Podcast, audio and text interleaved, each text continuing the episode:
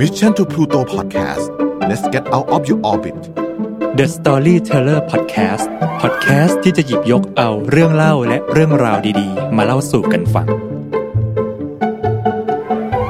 สวัสดีครับ ยินดีต้อนรับทุกคนนะครับ เข้าสู่ The Storyteller Podcast คุณอยู่กับผมเบียร์ชลัดอัศวสุวรรณนะครับ พบกันทุกวันพุธเหมือนเดิมนะครับ ผม วันพุธนี้นะครับ ก็อยากจะมีเรื่องราวนะครับมา เล่าให้พวกเราฟังนะครับ พยายามสรรหาเรื่องราวดีๆเหมือนเดิมนะครับ แล้ววันนี้ก็อาจจะเป็นลักษณะของให้เดากันนิดๆว่า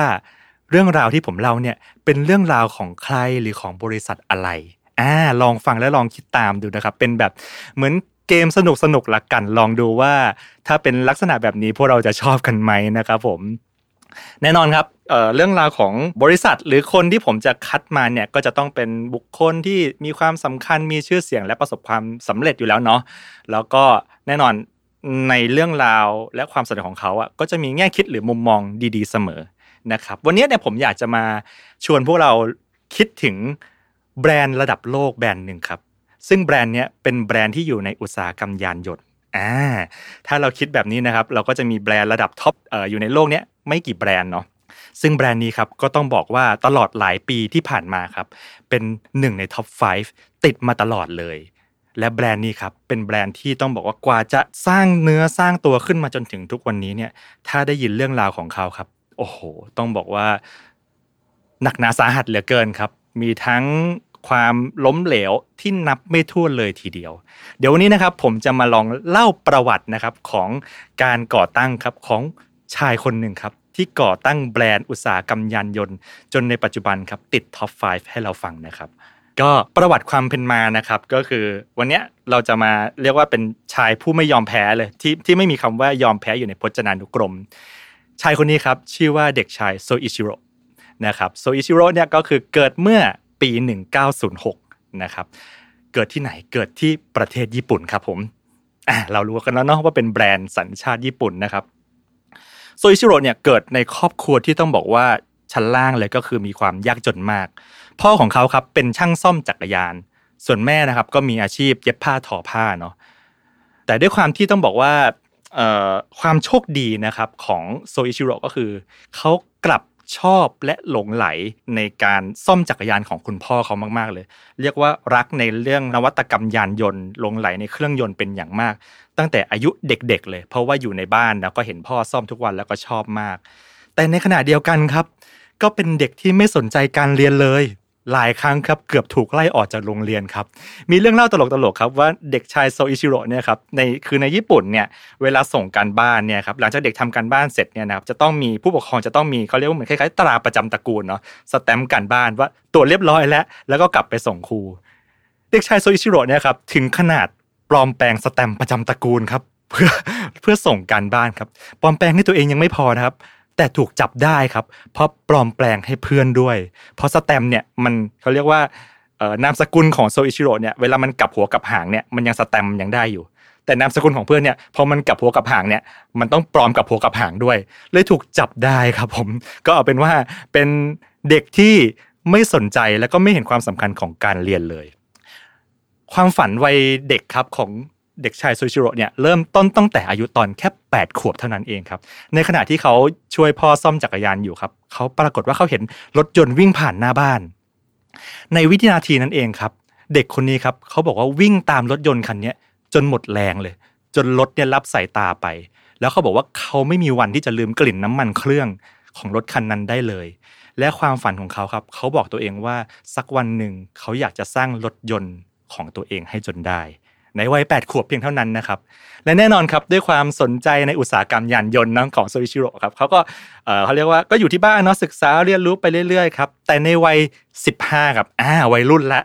ในวัยรุ่นครับด้วยความที่ความฝันอันแรงกล้าครับ ประกอบกับความรักในอุตสาหกรรมยานยนต์มากๆ อยู่ๆครับไปอ่านนิตยสารเล่มหนึ่งปรากฏว่าเจอโฆษณาครับรับสมัครงานของบริษัทชื่อว่าอาร์ตโชไกเป็นอู่ซ่อมรถยนต์ครับที่อยู่ที่โตเกียว โซอิชิโร่เนี่ยอยู่ที่ไม่ได้อยู่ที่โตเกียวนะครับ ตัดสินใจครับเดินทางออกจากบ้านครับ โดยที่ไม่ได้ลาออกจากโรงเรียนนะครับ คือไปเลย คือไม่สนใจการเรียนเลยนะครับ ไปโตเกียวเลย เพื่อไปสมัครงานเป็นเด็กฝึกหัดครับ เป็นช่างฝึกหัดที่อู่นั้น และเขาก็ได้ทำงานที่อู่นั้นครับ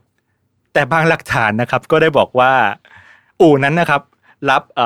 รับโซอิชิโร่เนี่ยในฐานะแค่พี่เลี้ยงเด็กเท่านั้นนะครับซึ่งอันนี้ก็ไม่รู้ว่าจริงหรือไม่จริงนะครับ แต่ที่แน่ๆก็คือโซอิชิโร่ครับก็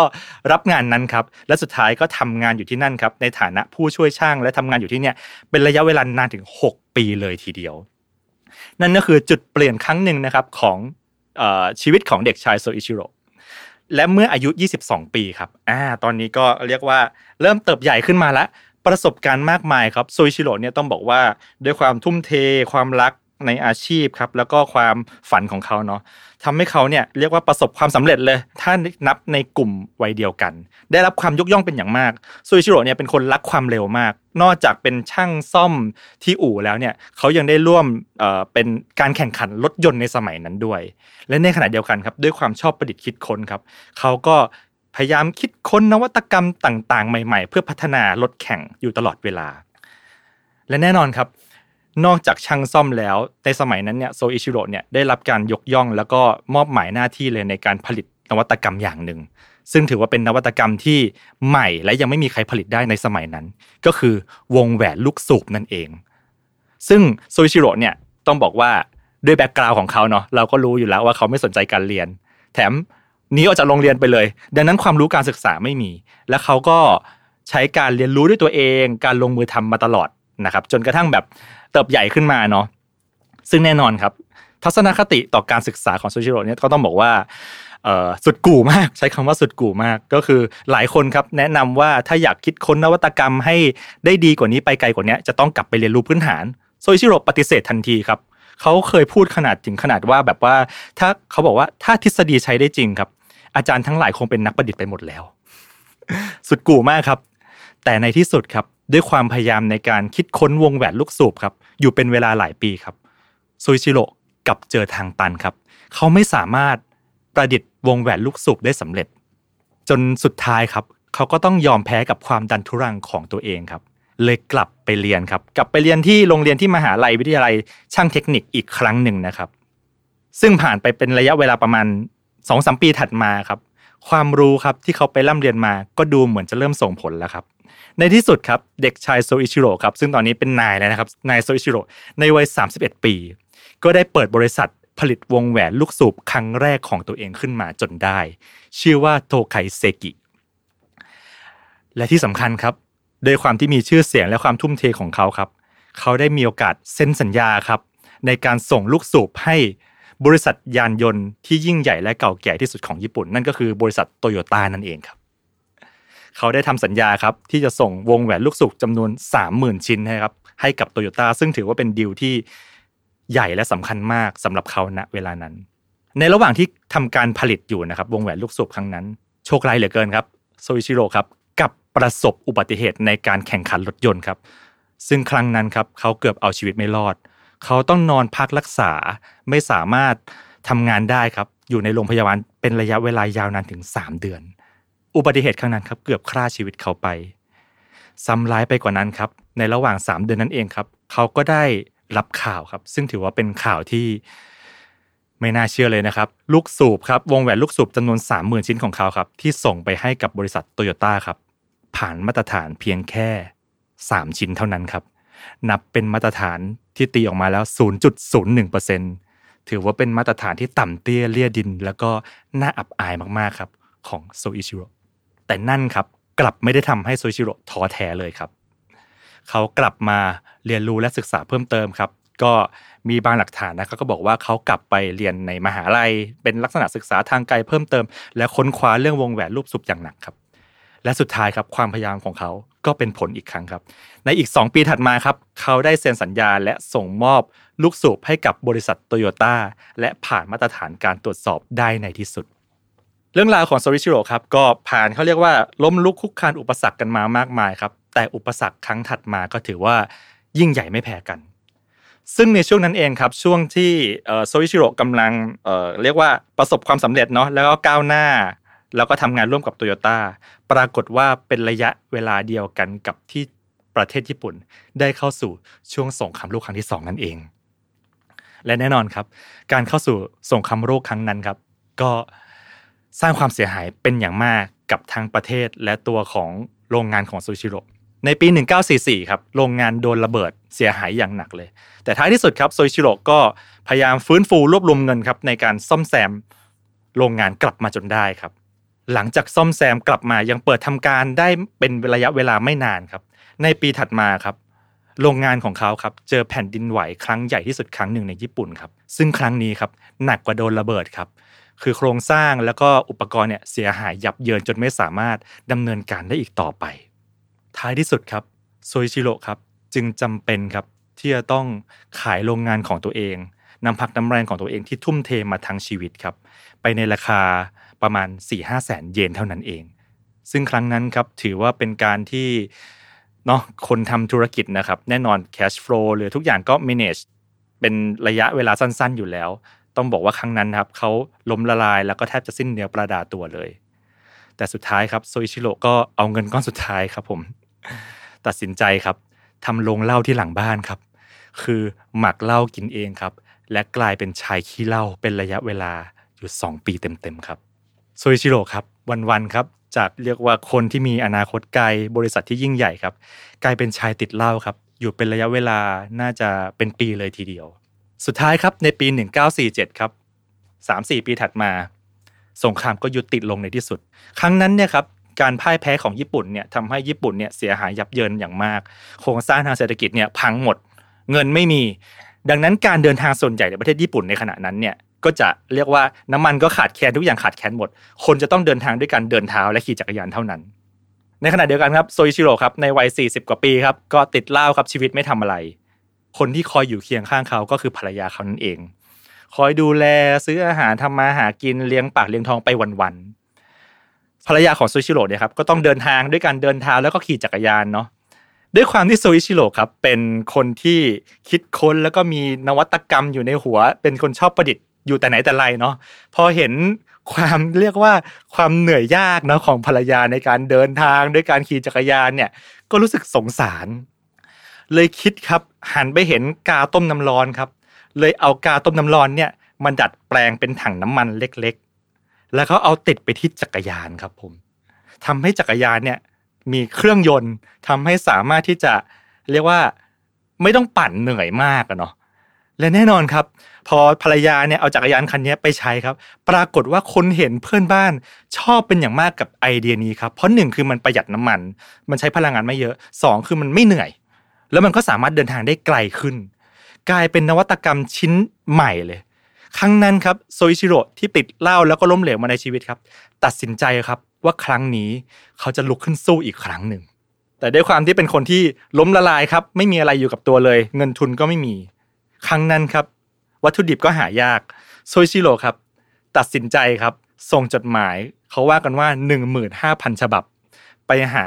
โรงงานจักรยานทั่วประเทศครับร้านขายจักรยานทั่วประเทศ เพื่อเสนอไอเดียขอความร่วมมือและขอเงินทุนในการผลิตนวัตกรรมชิ้นนี้ครับ และปรากฏว่าจดหมาย 15,000 ฉบับของเขาครับ ได้รับการตอบรับอย่างดีเยี่ยมถึง 5,000 ฉบับทีเดียว และนั่นครับก็ถือว่า เป็นจุดที่ประสบความสำเร็จ และทำให้ในปี 1949 หรือ 2 ปีหลังจากนั้นนั่นเอง นี่ครับคือจุดเริ่มต้นของบริษัท Honda Motor ครับ ภายหลังการพัฒนาอีกสักพักหนึ่งครับ Honda ก็สามารถที่จะลอนช์รถมอเตอร์ไซค์รุ่นแรกของโลกครับมอเตอร์ไซค์รุ่นนี้ครับมีชื่อว่า Honda Dream ครับ 2 ปีถัดมาครับ ด้วยยอดขายที่พุ่งกระฉูดอย่างรวดเร็วจากไอเดียของโซอิชิโร่ฮอนดะครับ Honda กลายเป็นบริษัทผลิตมอเตอร์ไซค์อันดับหนึ่งของญี่ปุ่น หลังจากนั้นครับการประสบความสำเร็จอย่างต่อเนื่องใน 10 ปีถัดมาครับประมาณในปี 1970 ครับโซอิชิโร่ฮอนดะครับได้กลับไปทำความฝันของเด็กชายโซอิชิโร่ในวัย 8 ขวบให้เป็นจริงอีกครั้ง ด้วยการผลิตรถยนต์ของตัวเองเป็นครั้งแรก Honda ครับประสบความสำเร็จอย่างต่อเนื่อง และสุดท้ายครับ ในปี 1980 ครับ ก็กลายเป็นทศวรรษที่ดีที่สุดของบริษัท Honda สามารถก้าวขึ้นมาเป็นอันดับ 3 ของประเทศญี่ปุ่นครับในช่วงต้นก่อนจะก้าวขึ้นมาเป็นอันดับ 3 ของโลกในช่วงปลายทศวรรษนั้น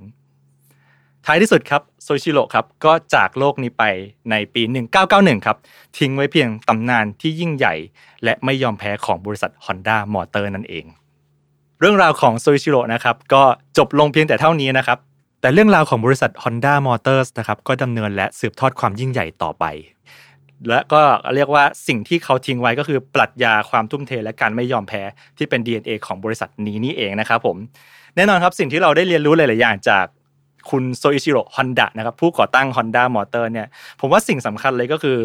ถ้าเราได้ฟังเนาะเขาก็จะเห็นว่าท้ายที่สุดเนี่ยความรู้ก็เป็นหนึ่งในต้นทุนที่สำคัญของความสำเร็จ จากเด็กชายโซอิชิโร่ครับที่